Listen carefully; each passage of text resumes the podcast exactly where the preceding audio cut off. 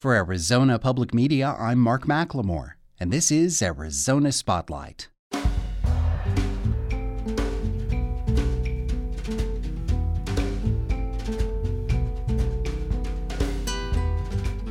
Coming up, find out how researchers and Arizona student athletes are working together to better understand concussions. Celebrate the innovation of Tucson pioneers at Fort Lowell Day. Dimelo Stories of the Southwest focuses on what it's like to suddenly become bicultural. And meet two cast members from Live Theater Workshop's production of Old Jews Telling Jokes. Those stories are next on Arizona Spotlight.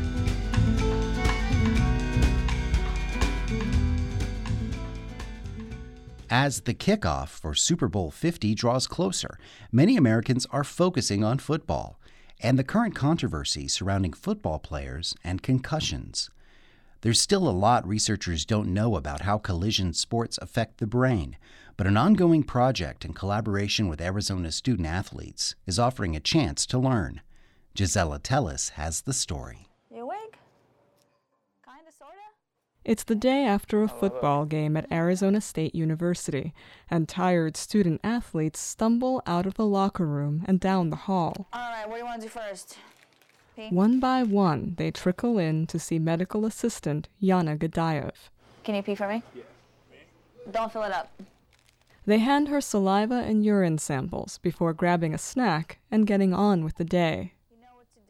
Thank you, sir. It's become a routine, but every sample is part of a scientific study that could reveal what happens in the brain when players collide. It's the impact of a car accident that these professional and, and collegiate football players are encountering. So, on a daily basis, they're going through car accident after car accident after car accident um, with these games and those are the impacts that can cause concussion. A concussion, by definition, is alteration of function of the brain um, when there is uh, an injury to the head. That's Javier Cardenas. As a neurologist and a member of the National Football League's Head, Neck, and Spine Committee, Cardenas spends a lot of time thinking about what we know and don't know about concussions. Researchers know that one concussion puts you at greater risk for a second until you recover, and that 98% of those who suffer a concussion do recover. According to Cardenas, it's what researchers don't know that has put concussions at the center of a controversy. The controversy is around what's called CTE, or chronic traumatic encephalopathy. And this is not something that's new to the field of brain injury. This is known and has been well known in boxers. Um, used to be called concussion hemorrhages. It used to be called punch drunk. Harrison Martland uh, in 1936 initially described these things. And he actually described a clinical presentation in which these boxers, these former boxers, would go through these emotional and mood changes. Fast forward now to seeing football players and more microscopic changes, specifically tau protein, in the brain of these football players who um, had suffered multiple injuries and were having these same similar changes in their mood and behavior. CTE has been found in people with a history of repetitive brain trauma, and that has raised concerns about the long term risks of concussion. To understand and prevent CTE, Cardenas says we need to get better at understanding and diagnosing concussions. Right now, there's a lot of subjectivity in the diagnosis of concussion, whether or not they have symptoms, whether or not when you're doing an exam you can detect an error in balance or an error in thinking. That's very subjective. So identifying a marker which tells us they've been concussed or not, that's most important. That's where the ASU football team comes in.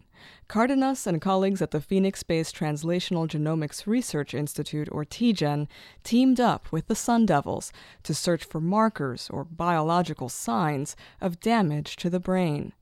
TGen geneticist Matt Huentelman explains. The theory here, the concept, is that when your brain experiences an injury and uh, repeated impacts might be considered an injury, that we would see a change in this chemical in our body that's already there, that we'd see a change. And the chemical that we follow for this study is RNA. It's a sister chemical to DNA. And we use the RNA as our indicator of changes that might be happening in the brain. Student athletes who volunteer for the study wear special helmets that record every impact they experience by sending signals to a computer on the sidelines. Before and after games, and whenever they suffer a concussion, they provide blood, urine, and saliva samples. The idea, Huentelman says, is to search the samples for clues to how collisions on the field alter the brain. We care about concussions, of course, but we also care about those athletes that never experience a concussion but get hit a lot. So they have a lot of head impacts. Does that mean that their brain is doing okay? Or is there some injury there that we don't know about? And can we use our biomarkers as an indicator of that? Let's say that the impacts you experienced during the game set you up for a concussion during the practice week. We'd like to know that so we can help those players avoid that concussion. For Sun Devils head coach Todd Graham, the team's participation in the study is a chance to help its players and a sign that football is changing. I was a defensive back, and I had a lot of episodes where I experienced, uh, you know, head trauma, and uh, they'd give you smelling salt. We kept going. I never missed a play. You never missed a practice because you had a head trauma. No one knew anything about it. Graham says the team now emphasizes safety and awareness more strongly and takes head injuries much more seriously. Techniques have changed too, so that student athletes learn to move and tackle in ways that help them avoid injury. What we're doing right now is probably pretty primitive to where we can be, and that's why we need to be proactive in, in, in this research, in this study, uh, to help protect our players and protect our game. The culture change is significant, but it's also very new, new enough that even the team's young players remember a different approach. ASU linebacker Marcus Ball recalls. Like September of 2011, and I was a like sophomore, junior in high school, and it happened. You know, obviously playing football. When I hit the guy, I literally seen stars, like stars just blinking. Unfortunately, you know, my team needed me, so I kept playing, but but I definitely had a concussion. Javier Cardenas and his colleagues are now in their third year of the concussion study. Cardenas says they hope their results will change the game of concussion diagnosis and treatment, and that could change the stakes for those who face the greatest risks in football and beyond. Until recently, the number one cause of a traumatic brain injury was a car accident. Crumple zones, airbags, seatbelt usage, stability control are all things that have contributed to the safety of cars so that motor vehicle crashes are no longer the number one cause of brain injury. The number one cause of brain injury right now is a fall. The same can be said for sports activity. So you think about all the things that can change with a sports activity, including changing the way people tackle, changing the rules of the game, improving the helmets, improving techniques so that you reduce the risk of injury.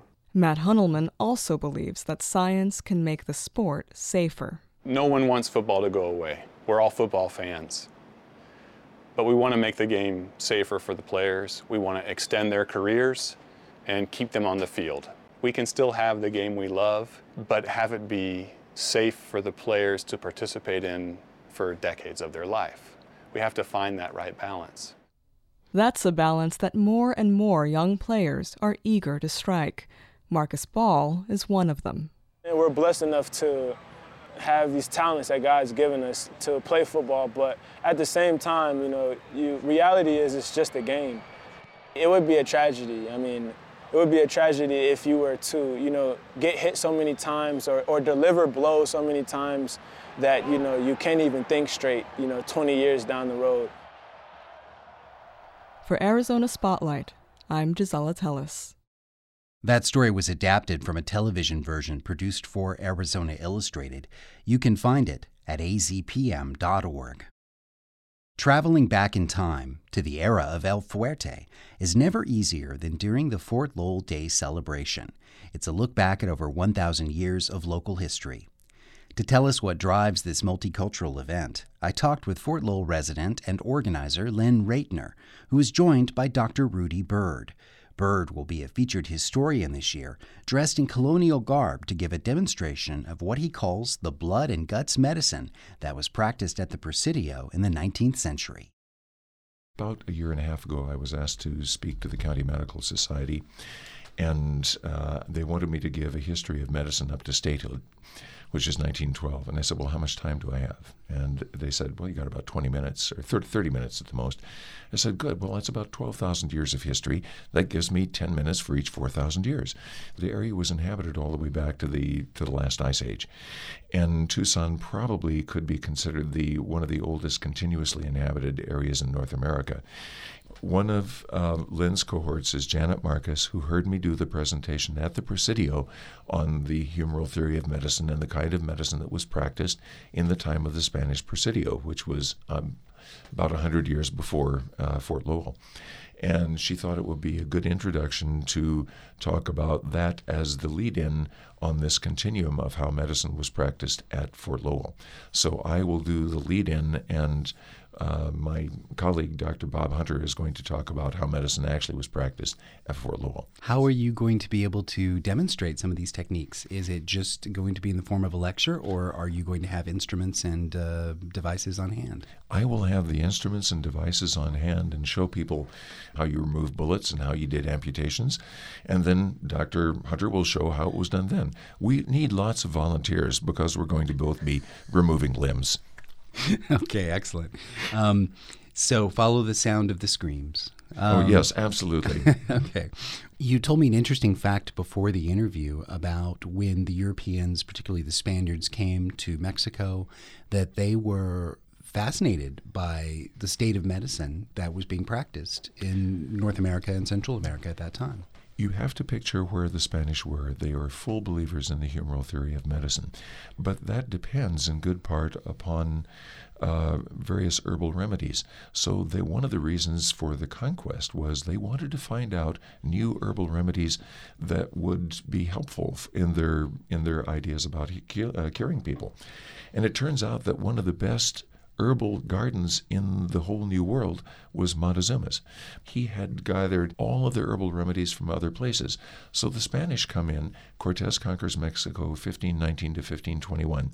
He writes back to the King of Spain saying, Don't send any doctors, they have better ones here which is an amazing circumstance, an amazing belief. And he said, There is one street in Tenochtitlan, which is Mexico City, devoted entirely to pharmacies to pharmacopoeias. And if you talk to the people who are there today, who are the curanderas and others in this area, you will find that those remedies are still being used. Well, the presentation that you'll be a part of is being referred to as Blood and Guts Medicine. This is the 35th annual celebration. And Lynn, how long have you been involved with the neighborhood? I've been involved with uh, the neighborhood and with the Fort Lowell celebration for 10 years. And over that time, Mark, I have seen it grow and change every year. Somehow we manage to find something special to focus on. Some of the standard ones that people have come for, for miles around to see are the high speed cavalry drills from the cavalry that comes up from Fort Huachuca to stage them for us. Um, there are regimental band concerts. There is music of many kinds. We have mariachi music. We have music for a country western group called Way Out West.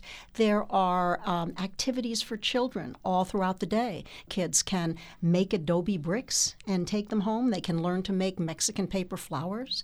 Uh, children receive a passport to history, and as they go through all the exhibits, it's stamped and they receive a prize at the end. So there are games that children who would have been living at the fort would have played, and so if you want to bring young folks, they can learn to play those games. Other other features are Tucson Medical Center picks up people in a shuttle bus and takes them through their historic campus. And I want to point out that there are activities for people who do not wish to go on what's called a walking tour. People who feel they're more limited in their walking abilities. So we have the Tucson Medical Center shuttle, plus there is a shuttle bus that can take you from one end of the event at Fort Lowell Park about a half mile down to the historic San Pedro Chapel. Over the decade that you've been involved with this celebration, Lynn, what do you think that this brings to the community? Mark, one of the most frequent comments I hear when people come to Fort Lowell Day is, I have driven down Fort Lowell Road a thousand times and I had no idea what was really here. Lynn Reitner and Dr. Rudy Bird spoke on behalf of the 35th annual Fort Lowell Day celebration, Saturday, February 13th from 12 to 4 p.m. in the Old Fort Lowell neighborhood. Next, a new community project that gives you a place to share your stories. Here is Dimelo, Stories of the Southwest.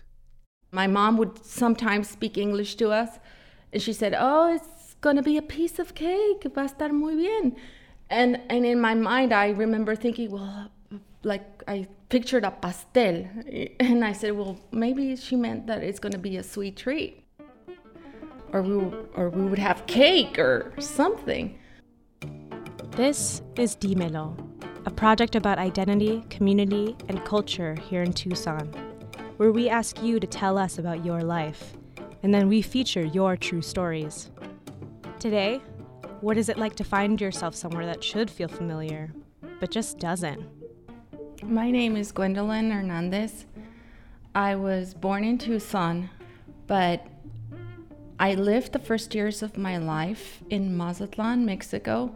That's my dad's place of origin. Today, we bring you Gwen's story about getting lost in between between cultures, between cities, between languages. She was nine and living in Mazatlan when her dad got a better job as a plant manager at a maquiladora and decided to move the family to Tucson. Yes, there were many arguments to convince us that it, that we were going to have an adventure, that we were going on a new journey. She's a U.S. citizen with a Mexican father and a Mexican American Tucsonan mother. Her parents thought it should be easy, no? They used arguments like, it's gonna be great. You already know how to speak English because in the colegio they gave us, we had a teacher and she, and we had uh, English instruction. But I remember that it was the basics. It was like, good morning, teacher. How are you? And we would sing songs and we would sing the pollito chicken, gallina hen song. And I thought, well, that may be enough. Each of us, we packed a suitcase and we put it in the trunk of our Ford Fairmont. And when we were, as we, my dad was driving um, up north, I remember thinking, well, so many times we've we've traveled this road for vacation purposes, and now we're we're leaving Mazatlan for good.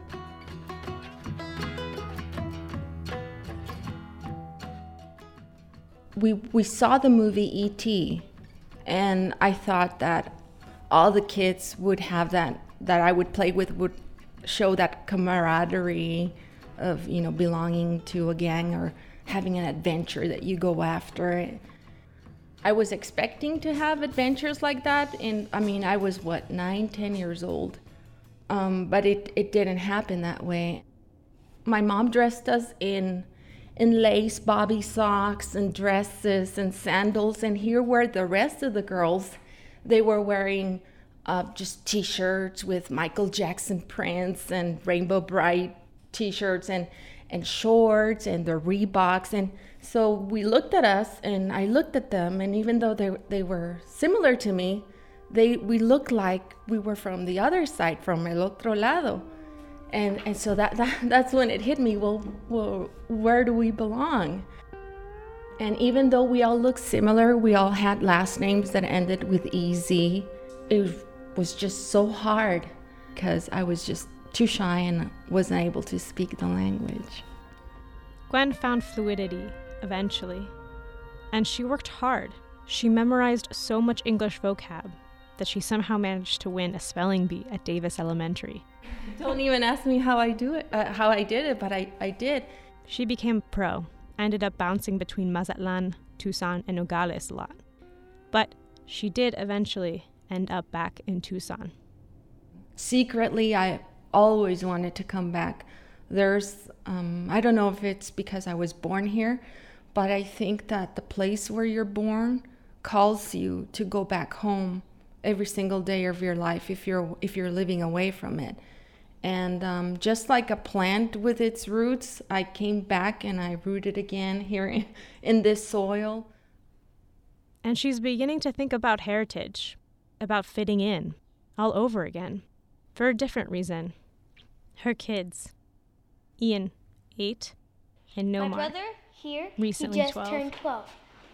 My birthday is on April 6th. And this time we were going to a place, and I know this is going to sound weird. It's called Hermosillo.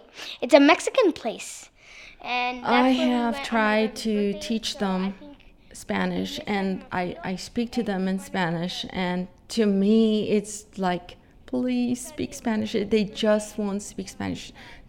They understand everything, and I wish they would just let let go of of um, their inhibitions with the language. Um, they they don't like it when I tell them, okay, you're going to a birthday party, so now you gotta dress a little better. You cannot wear your sports pants. You gotta dress a little neat. And they're like, oh, mom, no. Gwen does all the right things. She takes them to Mexican revolutionary museums. She reads them books about Frida and Diego. She feeds them carne asada and sopitas at huge family parties back in Mazatlan. But Nomar and Ian don't always latch on to the things that she wants them to. I saw a stingray. It was really cool, and it died. Oh my god. I, I saw a sea turtle. I hear them at night in their beds. They're talking to each other, and they're talking about the time when they heard that corrido of the revolucion or when they took a picture with the Pancho Villa, because they have a Pancho Villa, a person dressed as Pancho Villa. I mean, silly things like that that I, I try to, that I feel a little proud of. The other day, my, my oldest son did tell me, he said, Mom, I'm so glad we belong to this community, that we're Mexican American, because only in our community we get to be loud, and that is okay. I don't want them to feel ashamed of their roots. I want them to feel proud of who they are and how they came to be. Gwen brought her story to us via our website, dimelostories.org. If you'd like to participate in this project, you can find more information there.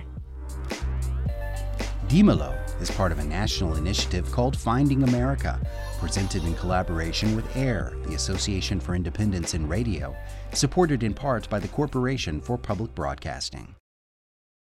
Old Jews Telling Jokes began as a web series in 2008, highlighting the off the cuff humor of Jewish senior citizens.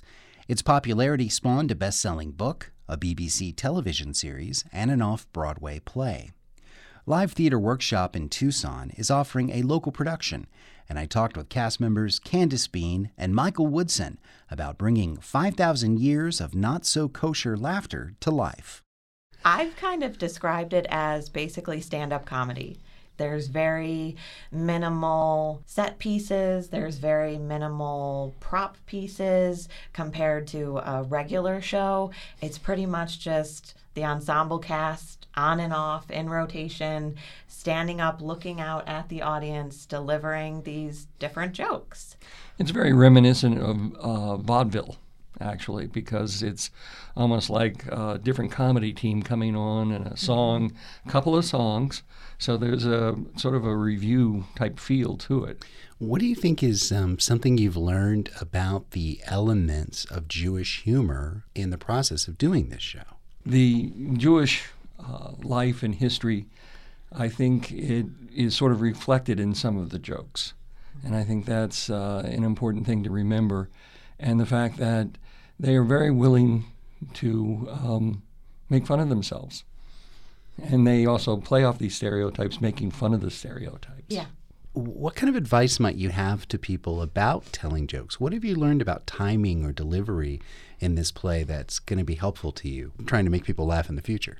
Well, the first thing in telling a joke is uh, don't get ahead of yourself. Uh, don't say the punchline first. Uh, you'd be surprised how many people, when they're telling a joke, mess up by saying the punchline and then go, oh, wait a minute, that's not right. yeah. and they go back, and you can't go back once you've done that. No. If a joke isn't working well, we can try and tweak the timing from performance to performance and get it to where we go, okay, I know how to deliver this line now. Sometimes the punchline needs to be a real punchline. You really got to punch it, make it louder. Other times you just sort of let it go, and people will laugh. Sometimes small works. Yes. Yeah. Did you consider yourself a joke teller before this play, Candace? No, I did not. Um, I think obviously there's some sense of comedic timing that actors just have or they learn over the years of doing different types of shows. So I, I think I came with that kind of experience, but actually just being up in front of people and flat out telling jokes is not something that I do on a regular basis. Um, but I think in terms of getting used to it, it's about just knowing kind of the meat of the joke or the basic components of that joke, and then you can make it your own. Have you laid any jokes from the show on your friends? Yes. I I practiced a few actually on my boyfriend before he came to see the show because I wanted to to see what he thought of them or I thought there were a few that I thought he could relate to and would think were really funny so I wanted to test him out. What about you, Michael?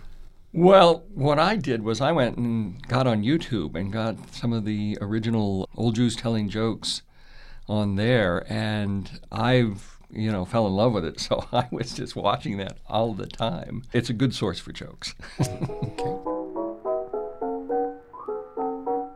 So a guy picks up the phone and frantically says, You have to send an ambulance to 327 Maple Drive, the Shapiro house. We're having a baby. Okay, calm down. Is this her first child? No, you idiot. This is her husband. Mother goes into her son's room. He's cowering under the covers. Get up. You're going to be late for school. I don't want to go to school. The teachers don't like me. The kids make fun of me. You have to go to school. Why? Because you're the principal. Darling, we've had a wonderful 50 years together. After I'm gone, I want you should have a new life with a new woman. I want she should live in my house, sleep in my bed. I even want her to have all of my beautiful clothes. I'm overwhelmed. That's so generous. But you're a size 12 and she's a size 6. We heard from actors Michael Woodson and Candace Bean. Old Jews Telling Jokes is at the Live Theater Workshop in Tucson through February 13th. Thank you for listening to Arizona Spotlight. You can also find our podcasts on iTunes. This show originates from the AZPM radio studios. The production engineer is Jim Blackwood. The music is by Calexico. I'm producer and host Mark McLemore.